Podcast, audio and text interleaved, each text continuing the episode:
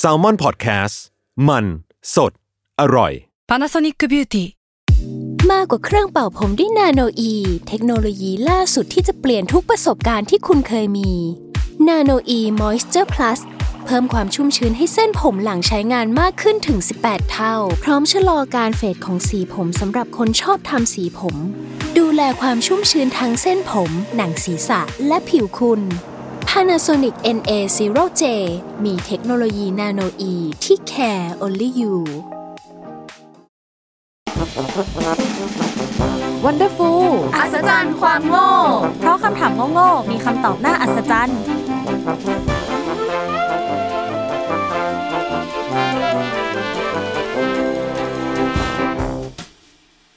วัสดีค่ะ ยินดีต้อนรับเข้าสู่รายการ Wonderful อัศจรรย์ความโง่ เพราะคำถามโง่ๆมีคำตอบน่าอัศจรรย์ค่ะ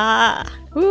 ตอนนี้นะคะเราก็มาถึง EP ที่ 11.3 แล้วเนาะแต่เราก็ยังอยู่ในหมวดพืชเหมือนเดิมอ่าเออแต่จะบอกว่ามันมีความต่างไปจาก 11.1 กับ 11.2 ก็คือเรื่องของวีวันกับพลอยอะเป็นเรื่องของคำว่ามะใช่ไหมเป็นมะม่วงกับมะเขือม่วง แต่ของเราเป็นเรื่องพืชเหมือนกัน แต่ว่าจะมีความแตกต่าง เพราะ พืชที่เราเอามาฝากทุกคนกันอะไม่มีคำว่ามะเอออก็จะแตกต่างไปนิดนึงใช่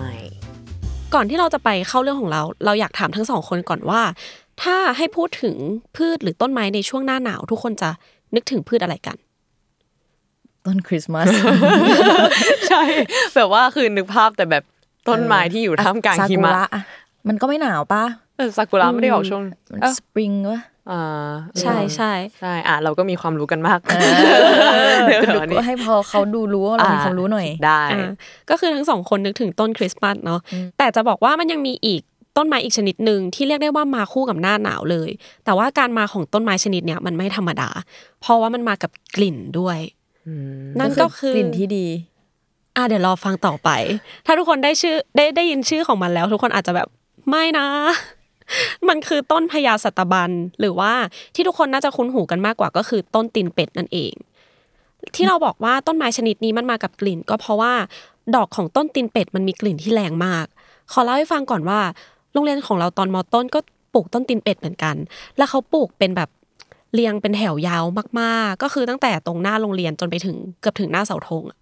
คือมันยาวมากแล้วคือ มันอยู่ตรงทางเดินเข้าโรงเรียนใช่ไหมแล้วพอถึงช่วงหน้าหนาวอะ เราก็ต้องเดินผ่านถนนเส้นเนี้ยแบบเลี่ยงไม่ได้เลย เพราะมันเป็นทางเข้าโรงเรียน แล้วเราอะเป็นคนที่ไม่ชอบกลิ่นต้นตีนเป็ดเลยแง่แบบเลย รู้สึกว่าพอได้กลิ่นแล้วมันแบบเวียนหัวอะเออคือแบบยาดมต้องเข้าตอนนั้นโอเคแต่ว่ามันก็มีเพื่อนเราอีกหลายคนนะที่บอกว่า เออกลิ่นมันหอมดีกลิ่นเหมือนดอกไม้ อืม แต่เมื่อกี้พี่เกมบอกว่ากลิ่นมันเหมือนอะไรนะมันขี้ไม่ได้ตั้งแต่เอาจริงคือไม่เคยรู้จักต้นตีนเป็ดมาก่อน แบบหมายหมายถึงว่าไม่เคยเห็น ไม่เคยได้ยินชื่ออหรืออาจจะเคยแต่ว่าแบบจำไม่ได้อะคือเราอะเคยได้ยินชื่อ แต่ว่าอาจจะแบบนึกกลิ่นยังไม่ออกขนาดนั้น แต่ว่าถ้าสมมติแบบให้แบบลองนึกกลิ่นที่แบบมันเขียวๆแบบดูจะเหม็นของแบบต้นไม้ทั่วไปก็อืมพอจินตนาการได้อยู่ คือกลิ่นของต้นตีนเป็ดมันจะเป็นกลิ่นที่ฉุนฉุนๆน่ะอารมณ์เหมือนเราแบบ เดินเข้าไปในโซนน้ำหอมของห้างแล้วมันฉุนมากๆอะแต่มันยิ่งกว่านั้นอะคือมันไม่ใช่ฉุนที่หอม มันเป็นฉุนที่เหม็นอะเหมือนอารมณ์แบบน้ำหอมตีกันหลายๆกลิ่นอะไรเงี้ย ใช่ แล้วมันก็มีที่มาว่าทำไมมันถึงเป็นกลิ่นที่ฉุนขนาดนั้น แต่ขอเกรินอีกนิดนึง คือเมื่อไม่กี่อาทิตย์ที่ผ่านมา เราไปขึ้นรถเมล์ที่อนุสาวรีย์และแถวนั้นนะมันมีต้นตีนเป็ดอยู่ คือเราอะไม่ได้กลิ่นต้นตีนเป็ดมาตั้งแต่จบมต้นแล้ว ทีนี้พอเราไปตรงนั้นอะคือความทรงจำตอนมต้นแล่นกลับเข้าหัวทันที พร้อมกับกลิ่นของต้นตีนเป็ด แล้วทีเนี้ยเราก็เลยคิดขึ้นมาว่าแบบกลิ่นมันเหม็นขนาดเนี้ย แล้วทำไมต้นไม้ต้นนี้มันถึงชื่อต้นตีนเป็ด หรือว่ากลิ่นมันเหม็นเหมือนเท้าหรือเปล่า เออ อะไรประมาณนี้คำถามของเราในวันนี้ก็เลยมาในหัวข้อ ต้นตีนเป็ด กลิ่นเหมือนตีนเป็ดจริงไหมแต่ว่าตีนเป็ดกลิ่นเป็นยังไงก็ไม่รู้นะเราก็ไม่เคยพราะดว่ามไม่เคยไปดมเหมือนกัน ก็คงไม่เคยมีใครไปดมเออ คือ ขอเล่าเกี่ยวกับต้นตีนเป็ดให้ฟังก่อนว่าต้นตีนเป็ดเนี่ยมันเป็นต้นไม้ที่ออกดอกในช่วงปลายฝนต้นหนาว หรือว่าในช่วงเดือนตุลาคมถึงธันวาคม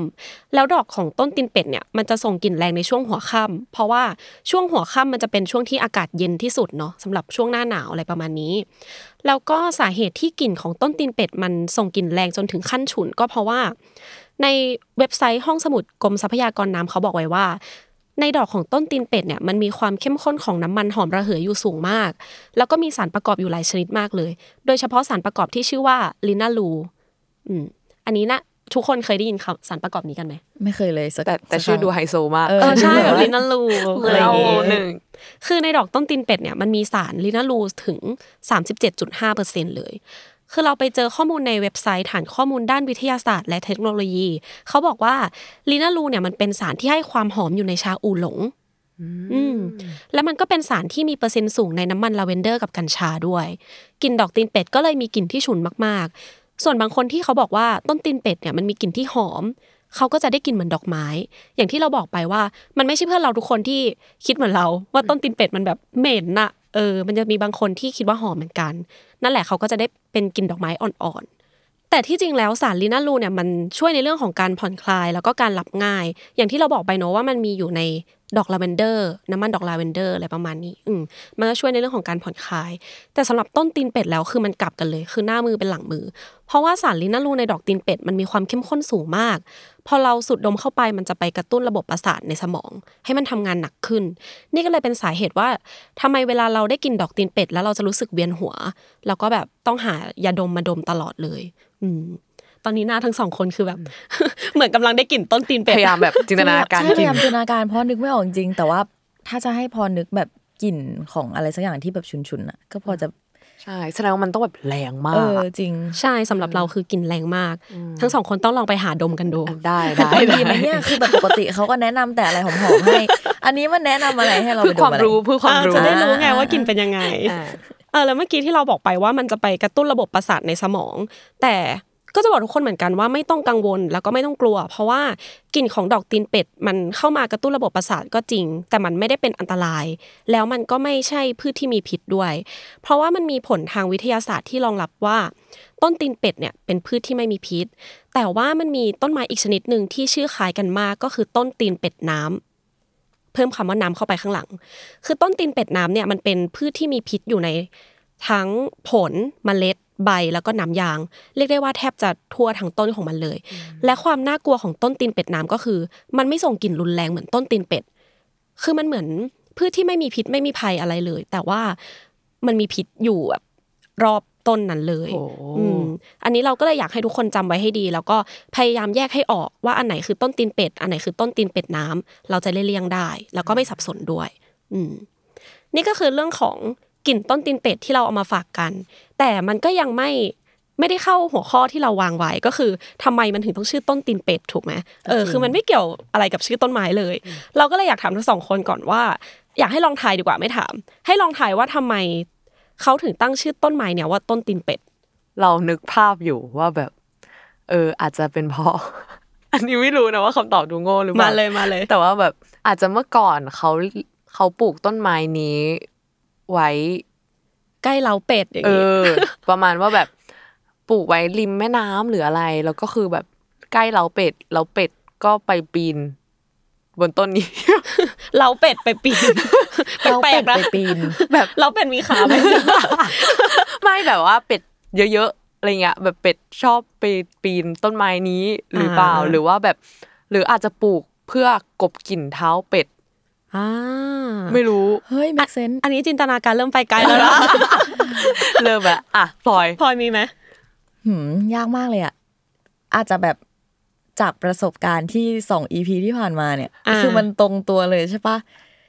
มีสองอย่างที่เดาได้ก็คือ อาจจะหน้าตาเหมือนตีนเป็ดหรือกลิ่นเหมือนตีนเป็ดจริง ๆ อะ มันต้องมีถูกสักข้อแหละอะดิอะก็ไม่ใช่คำตอบที่ผิด แต่ก็ไม่ใช่คำตอบที่ถูกเหมือนกันอะเดี๋ยวอธิบายให้ฟังโอเคคือเราไปหาข้อมูลมาว่าทำไมต้นตีนเป็ดถึงชื่อต้นตีนเป็ด คือในเว็บไซต์ B Common เขาบอกว่า ชื่อตีนเป็ดมาจากลักษณะของใบ เพราะว่าใบต้นตีนเป็ดมันมีก้านที่สั้นมาก แล้วมันก็แตกออกเป็นวงเรียงกัน ในส่วนใบก็จะมีลักษณะเป็นปลายมนแล้วก็โคนแหลม ซึ่งมันคล้ายกับเท้าของเป็ดมากเลย ระหว่างนี้ทุกคนก็สามารถเซิร์ชรูปเท้าเป็ดกับรูปใบต้นตีนเป็ดไปพร้อมกันได้ นี่ก็เลยเป็นที่มาของชื่อต้นตีนเป็ด แล้วมันก็ไม่ได้มีเท่านี้ เพราะว่าในตอนแรกเราได้บอกไปว่าต้นไม้ชนิดนี้มันไม่ได้มีแค่ชื่อเดียวเนาะเพราะว่ามันยังมีอีกชื่อหนึ่งก็คือพญาสัตตบัน ชื่อนี้มาจากภาษาสันสกฤตนะคือคำว่า สัตตะหมายถึงจำนวนเจ็ดหรือว่าเลขเจ็ดนั่นแหละ ส่วนบันเนี่ยหมายถึงใบไม้ อันนี้ก็จะสื่อถึงจำนวนใบที่มันแตกออกมาจากบริเวณก้าน คือมันจะมีทั้งหมด 7 ใบ แต่มันก็ไม่ใช่ทุกช่อทุกก้านนะที่มันจะมี 7 ใบ คือมันก็จะแล้วแต่ เขาบอกว่ามันจะมีประมาณ 4-8 ใบ แต่ว่าส่วนใหญ่ที่เจอเนี่ยก็จะเป็น 7 ใบนี่แหละ ทีนี้พอเราพูดถึงต้นตีนเป็ดแล้วทุกคนก็อาจจะนึกถึงเรื่องกลิ่นกันเป็นส่วนใหญ่ แต่ว่าจริง ๆ แล้วเราจะบอกว่าต้นตีนเป็ดมันก็มีประโยชน์เหมือนกัน มันไม่ได้มีแค่ส่งกลินเหม็นมาให้เราอย่างเดียว คืออย่างในประเทศอินเดียเนี่ยเขาก็มีต้นตีนเป็ดเหมือนกัน และเขาก็ตั้งชื่อต้นตีนเป็ดไว้ว่าต้นไม้ปีศาจ อันนี้ทุกคนก็น่าจะเดากันได้ว่าทำไมมันถึงเป็นปีศาจเนาะ เออ ก็เพราะว่ากลิ่นของมันนี่แหละ แต่ในตอนหลังเขาก็ได้เอาไม้ของต้นตีนเป็ดมาทำเป็นหน้ากาก เพื่อใส่ในพิธีเฉลิมฉลองที่ชื่อว่าโอนัมอืมก็เป็นพิธีกรรมของทางฝั่งอินเดีย ส่วนในประเทศไทยของเราก็นำส่วนเปลือกใบ แล้วก็นำยางของต้นตีนเป็ดเนี่ยมาทำเป็นยา เพราะว่าประเทศเราก็ขึ้นชื่อในเรื่องของการเอาพืชเอาสมุนไพรมาทำเป็นยาอยู่แล้วเนาะอืมอันนี้ก็เป็นแบบภูมิปัญญาชาวบ้าน และยิ่งไปกว่านั้นก็คือต้นตีนเป็ดเนี่ยช่วยดูดซับแก๊สคาร์บอนไดออกไซด์ด้วย ก็ถือว่าเป็นต้นไม้ที่มีประโยชน์ แล้วพอเราไปหาข้อมูลมาถึงตรงเนี้ย เราก็เลยไม่แปลกใจว่าทำไมเขาถึงไปปลูกต้นตีนเป็ดอยู่ตรงอนุสาวรีย์เพราะว่าอนุสาวรีย์มันเป็นแหล่งที่แบบเออเออคนไปขึ้นรถกันการขนส่งคมนาคมใช่ใช่มีทั้งแบบรถตู้รถเมล์อ่าใดๆเยอะไปหมดเลย แสดงว่าโรงเรียนมอต้นแตมก็อาจจะมีคาร์บอนไดออกไซด์เยอะ ก็น่าจะเกี่ยวเพราะว่าโรงเรียนเราตอนมต้นอะทุกคนจะแบบเกือบทุกคนเลยจะเดินทางด้วยมอเตอร์ไซค์อ๋ออืมไขปริศนาแล้ว เออจริงอะแล้วนี่ก็ทั้งหมดทั้งมวลนี้ก็คือเรื่องราวของต้นตีนเป็ดที่หลายคนไม่อยากอยู่ใกล้ โดยเฉพาะเราเอง เออแล้วก็อาคำถามสุดท้ายละกันอยากถามทั้งสองคนว่า มีต้นไม้หรือพืชชนิดไหนไหมที่ไม่ชอบกลิ่นของมันมาก ๆ แบบรู้สึกว่าได้กลิ่นนี้แล้วแบบไม่ชอบเลย คือเราเคย เราเคย อยู่โรงเรียนเหมือนกันนี่แหละแล้วก็ได้กลิ่นของต้นไม้เหมือนกัน อืมเรารู้สึกว่าเราไม่ชอบกลิ่นของต้นคริสต์มาสที่ไม่ใช่ต้นสนอืมต้นเล็ก ๆ ใช่ไหมต้นต้นเล็ก ๆ ที่เป็นใบสีแดงอะนึกออกไหมนึกออกนึกออกคือมันจะเป็นเหมือนแบบ เออ เหมือนโรงเรียนเราอะตอนช่วงหน้าหนาวอะมันก็จะเป็นแบบวางไว้เพื่อประดับเป็นแบบเทศกาลแบบโอ้ Christmas is coming อะไรเงี้ยอ่าเออแล้วมันก็จะวางตรงทางเดิน แต่เรารู้สึกว่ากลิ่นมันแบบออกแบบขมๆแบบ เหม็นเขียวมากเลยอะแล้วก็ยิ่งตอนที่แบบมันกำลังจะเหี่ยวอะไรเงี้ย ก็ยิ่งแบบว่าเหม็นขึ้นไปอีกก็เลยแบบไม่แอบไม่ค่อยชอบเท่าไหร่ อืม ของเราคือโดนบูลลี่แน่เลยอะคือไม่ชอบกินแบบกะเพราโหระพาอะไรอย่างเงี้ยเฮ้ยก็เลยกินไม่ได้ แบบเลือกที่จะไม่กินดีกว่าตรงนี้อ่าคือันนี้ยืนยันว่าจริง เพราะว่าเคยไปกินข้าวด้วยกัน แล้วแบบพลอยบอกว่า มึงกูสั่งกะเพราไม่ใส่ใบกะเพราได้ปะวะ ไม่ใช่คือเมื่อก่อนมันมีมันมีช่วงหนึ่งแบบสมัยก่อนอะที่ไม่รู้ว่าแบบว่าการที่เราจะกินเมนูตามสั่งอะแล้วแบบเราไม่อยากได้ใบกะเพราอะแต่ทุกคนกินกะเพรากันอ่าอะ get feel เออไม่รู้สั่งว่าอะไรหลังหลังมานี้ถึงจะได้รู้ว่าอ๋อมันก็คือหมูกระเทียมหรืออะไรอย่างงี้ก็ได้เอออะไรอย่างงี้หมูกระเทียมสับอะไรอย่างเงี้ยเออใช่ใช่แล้วหลังจากนั้นพลอยก็สั่งแต่เมนูเนี้ยตลอดเลยใช่ทั้งชีวิตหมูกระเทียมหมูกระเทียมหมูใช่กระเทียมตั้งแต่ปีหนึ่งใช่จนถึงแต่ตอนนี้แต่ก็จริงที่แบบว่า เหมือนเมนูกะเพราเป็นแบบเมนูที่แบบอยูนอยู่คู่คนไทยมานาน ก็เกิดอีกคำถามหนึ่งเอ้าคำถามว่าทำไมกะเพราถึงอยู่กับคนไทยมานาน แต่ว่าอ่า อันนี้ก็ฝากให้คนอื่นได้ไปคิดต่อนะคะทุกคนฝากให้ทุกคนมาตอบให้เราด้วยนะคะ เพราะว่าหมวดพืชเราจบแล้วตอนนี้ใช่เอ้ยเราเรายังมีของเราก็คือเฮ้ยพืชที่เราไม่ชอบกินของมันเลยอะมันคือผลไม้ชนิดหนึ่งก็คือสละสละใช่หรือว่าระกำ เออเราไม่แน่ใจว่ามันคืออย่างเดียวกันไหมนะแบบสละลอยแก้วอะไรอย่างเงี้ยใช่เราไม่ชอบกินมันเลยอ๋อแต่ว่าเรากินเฮลซ์บลูบอยได้นะเอ้าเฮลซ์บลู กำลังจะถามเลยว่ากินได้หรือเปล่าเฮลซ์บลูบอยสีแดงอะมันคือรสสละอ่าฮะคือเราอะกินเฮลซ์บลูบอยได้ แต่ถ้าแบบสละมาเป็นลูกๆอย่างเงี้ย คือเราจะไม่ชอบกินมันเลย เราไม่ชอบกินสละมากกว่ากินทุเรียนอีกอะอืมทุเรียนไม่ชอบเหมือนกันเออนึกขึ้นได้อย่างเลยเออใช่แล้วก็ไม่ชอบกินมะระขี้นก เออ ที่มันจะเป็นลูกเล็ก ๆ หน่อย กินกับพวกน้ำพริกอะไรอย่างเงี้ย อืม คือที่คือที่บ้านเราอะแบบ ชอบแม่ชอบกินทุเรียนมาก ทุกครั้งที่เป็นหน้าทุเรียนอะก็เหมืคืออนกัจะนซื้อกลับบ้านมา ก็เลยบอกแม่ว่าเอาไปแช่ตู้เย็นอื่นได้ไหมมันเปิดมาแล้วกินเออแบบแต่ว่ามันควรแยกกันอะเออเออแบบสมมติเราซื้อเค้กมา แล้วแบบใช่ทุเรียนมันก็จะเป็นแบบว่าลดนั้นโดยปริยาเรายไม่กินทุเรียนก็คือยิ่งแย่เข้าไปใหญ่ ใช่ขนาด MRT อะเขายังไม่ให้เอาทุเรียนเข้าไปอะเลยใช่ จริง ตอนนี้ทุเรียนโดนบูลลี่แหละล่าสุดมูสุเงดๆมากเง จริงๆ มันก็ไม่แปลกเนอะที่เราจะชอบหรือไม่ชอบกินของพืชบางชนิด เพราะว่าเป็นเรื่องส่วนตัวของแต่ละคนด้วย แต่ว่ายังไงเราก็ไม่อยากให้ทุกคนมองข้ามสรรพคุณหรือว่าประโยชน์ของพืชชนิดนั้นด้วยเนาะเพราะว่าพืชทุกชนิดมันก็มีประโยชน์ของมัน ก็นี่ก็เป็นภาพรวมของ EP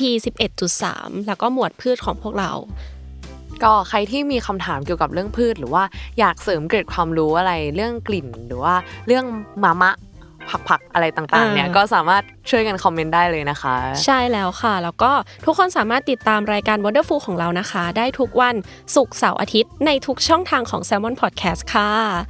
และ EP ต่อไปจะเป็นเรื่องอะไรก็อยากให้ทุกคนติดตามฟังกันด้วยนะคะสำหรับ EP 11.3 นี้ก็ขอลาไปก่อนค่ะ บ๊ายบายบ๊ายบาย